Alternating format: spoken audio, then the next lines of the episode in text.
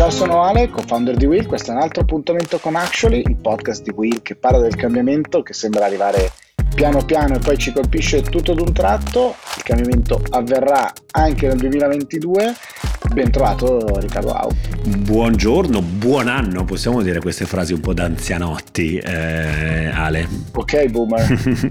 Grazie. Ma tu hai anche cambiato location, non per la gioia di Lorenzo, il nostro sound designer che va dritto verso la santità, dovendo fare ogni volta i salti mortali con noi tutti.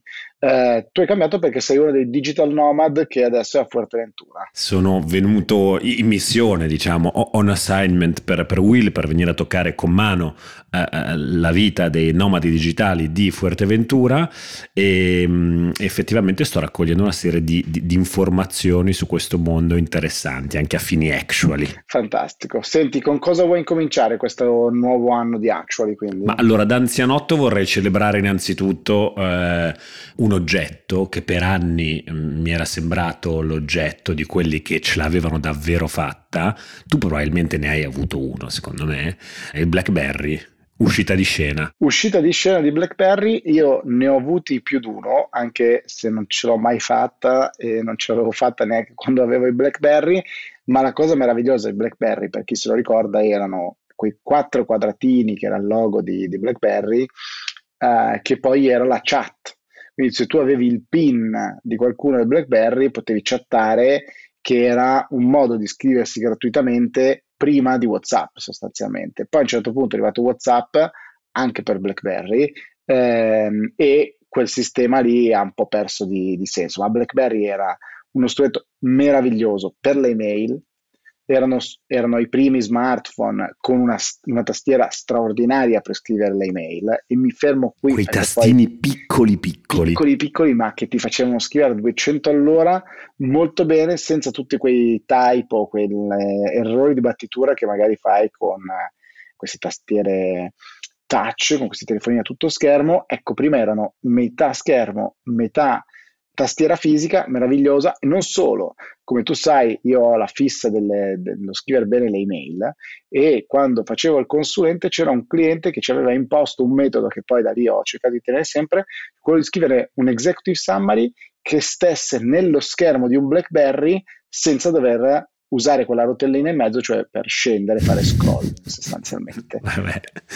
Mer- meraviglioso, meraviglioso, una mente quadrata. Fun fact, questa te la puoi giocare a cena stasera. Ci proverò, ci proverò. Ti faccio giocare a cena invece eh, così una notizia che arriva da un noto produttore di auto e veicoli non elettrici degli Stati Anche Uniti. Anche nel 2022 vuoi annoiarci con le tue storie su Elon Musk. È sempre lì, è sempre lì un quarter da record, no, di Elon Musk, diciamo del settore degli electric vehicles, dei, dei veicoli elettrici, perché Tesla, naturalmente parliamo, parliamo, di Tesla, ha fatto un Q4 eh, da record 308.000 vetture elettriche eh, vendute eh, nell'ultimo, nell'ultimo quarter.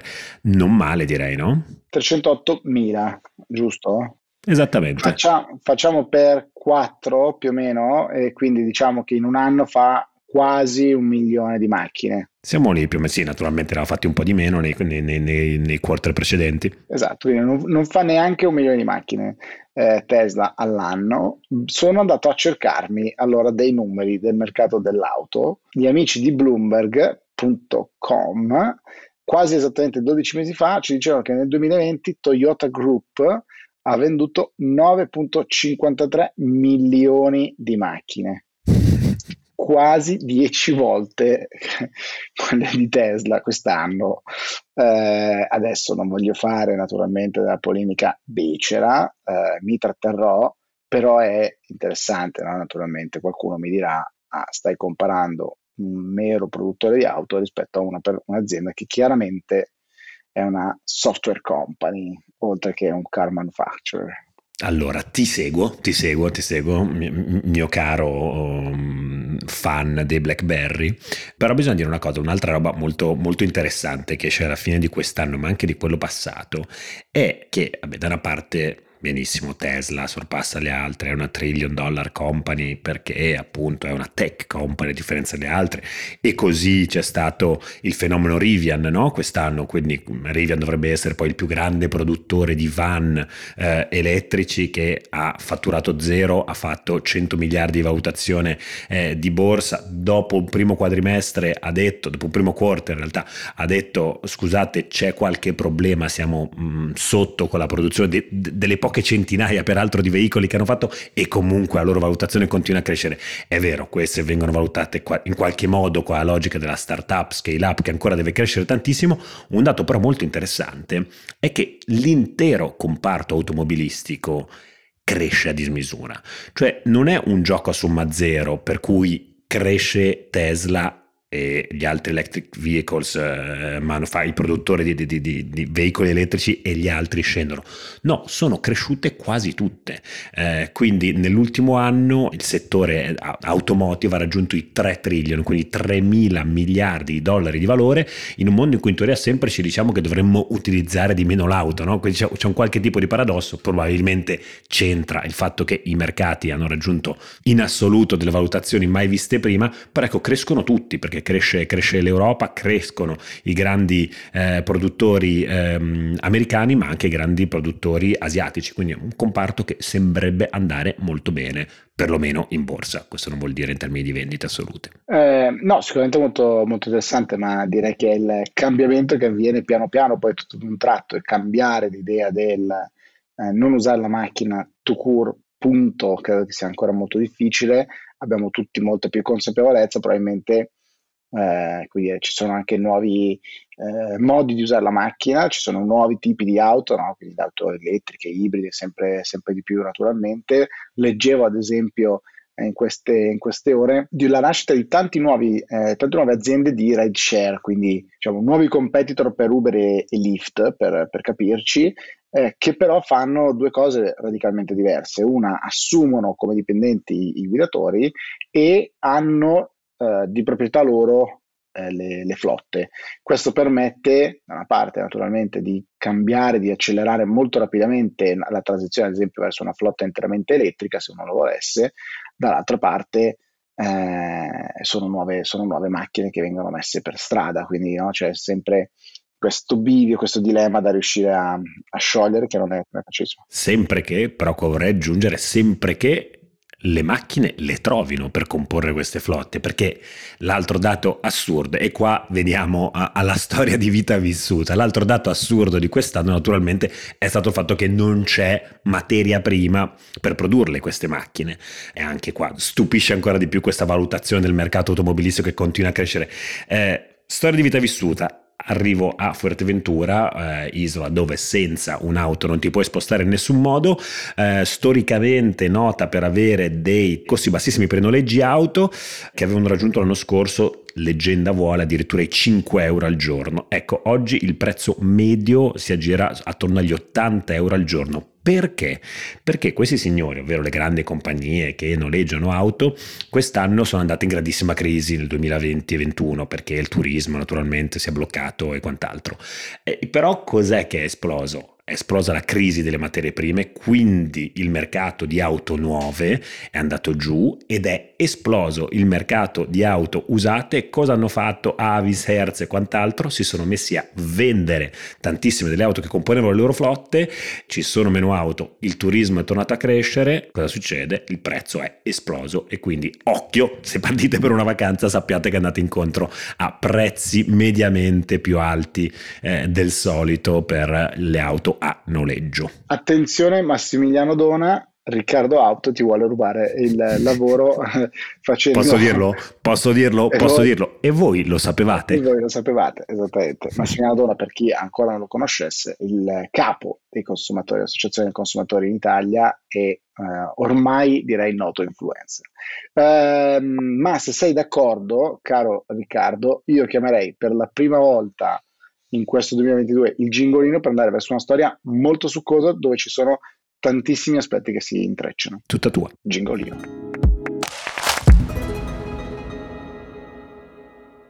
Allora, big story eh, di questa eh, settimana eh, in queste ore, mentre registriamo, eh, sono arrivate, è arrivata la condanna per Elizabeth Holmes, già eh, founder di Teranos, eh, quando era giovanissima, nel, aveva 19 anni quando ha creato questa azienda, che aveva promesso, eh, prometteva di, di, essere in grado di svolgere centinaia di analisi eh, su una singola goccia di sangue, eh, tantissimi esami, tra cui anche ad esempio quello per l'HIV.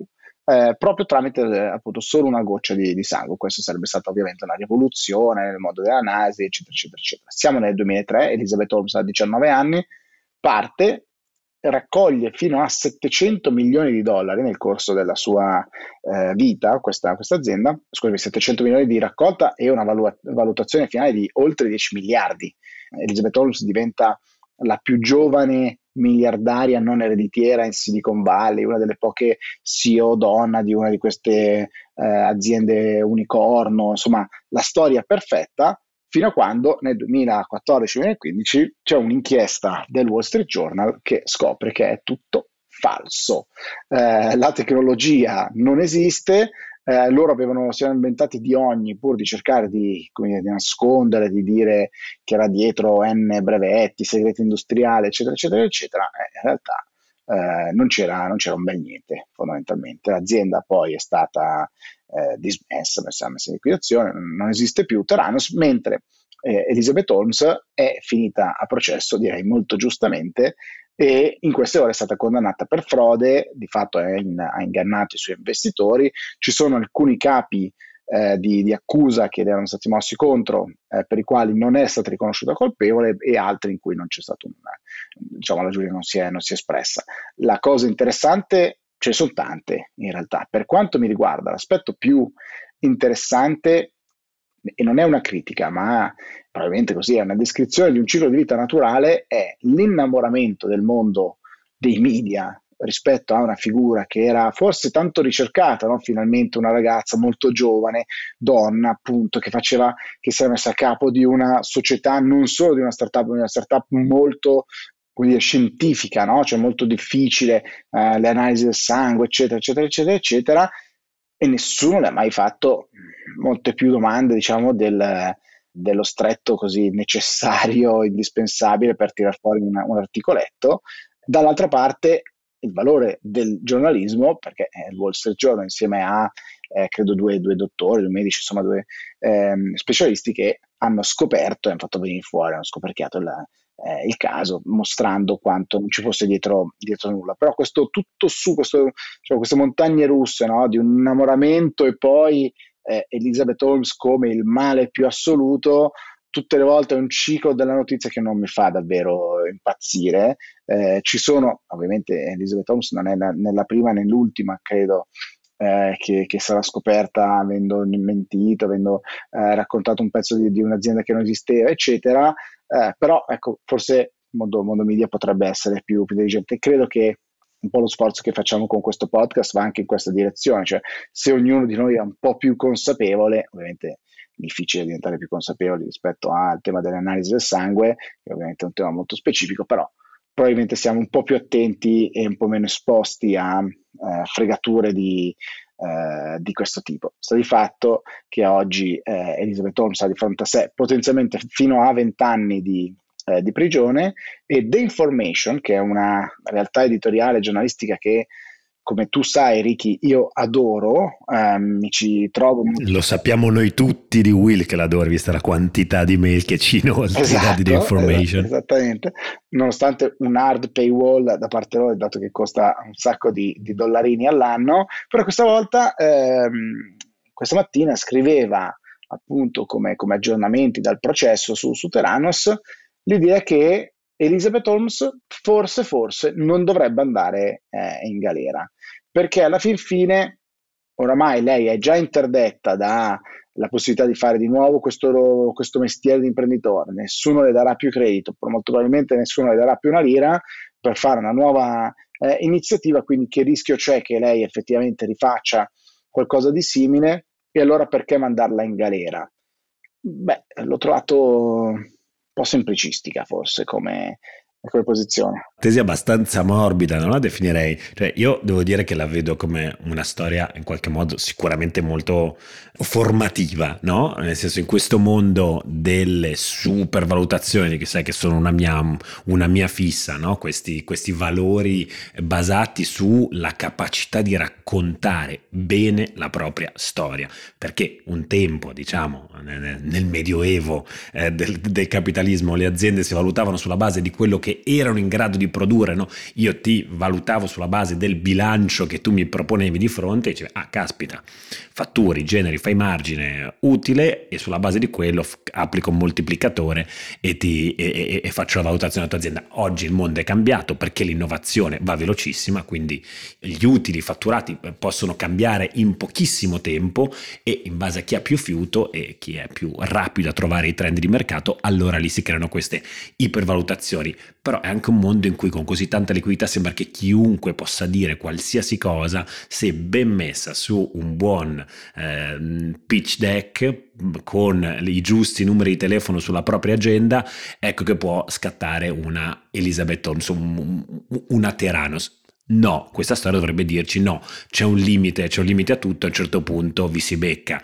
È successo, è successo forse con un po' di ritardo eh, nella storia di eh, Elizabeth Holmes, è successo tra l'altro una storia in qualche modo molto simile, diversa nella rigorosissima Germania, ricordiamoci non più di un anno fa la vicenda la vicenda Wirecard, no? certo. che ha, in, in, salsa, in, salsa, europea eh, ricalca un po' quella, quella di, di, di, Teranos, quella che era diventata la fintech eh, europea, società di payments, eh, lottano per una cashless society, sorpassano addirittura Wirecard ehm, la valutazione di Commerzbank, la più grossa banca di Germania eh, e anche in questo caso però viene fuori che il buon Michel Brown, che era, che era questo leggendario, leggendario CEO, eh, aveva per anni inventato storie su acquisizioni mirabolanti nel sud-est asiatico, conti correnti eh, che, no, che si dicevano essere pieni e invece erano vuoti e anche qua di nuovo, esattamente come nel caso di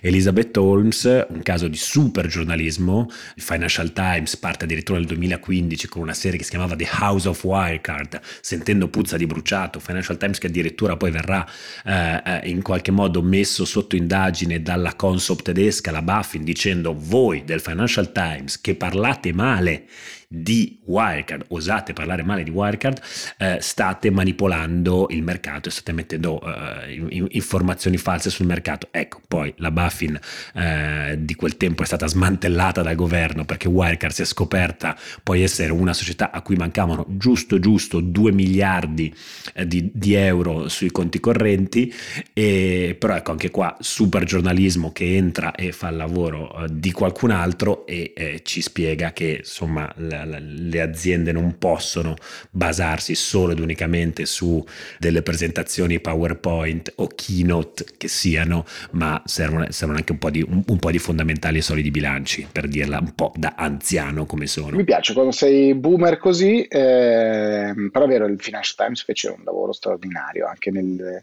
negli ultimi mesi eh, erano tra i pochi che battevano costantemente su, sulla ciccia, diciamo così, della, della faccenda, non come, come, al solito, come un fatto di colore, che secondo me è un po' la grande pecca di quando si parla di, di innovazione. Quindi un caso davvero molto molto interessante, adesso vedremo se lei farà eh, appello oppure no, c'è, eh, lei durante il, il, processo tra l'altro si è difesa dicendo che non sapeva che la tecnologia non funzionasse, se uno ha un ruolo come, come il suo forse eh, dovrebbe essere un po' più in controllo eh, e dall'altra parte insomma eh, ha scaricato le colpe sul suo socio, insomma, sulla persona con la quale lei portava avanti questa, questa iniziativa di cui eh, lei sarebbe stata vittima anche di, di abusi di, di ogni genere.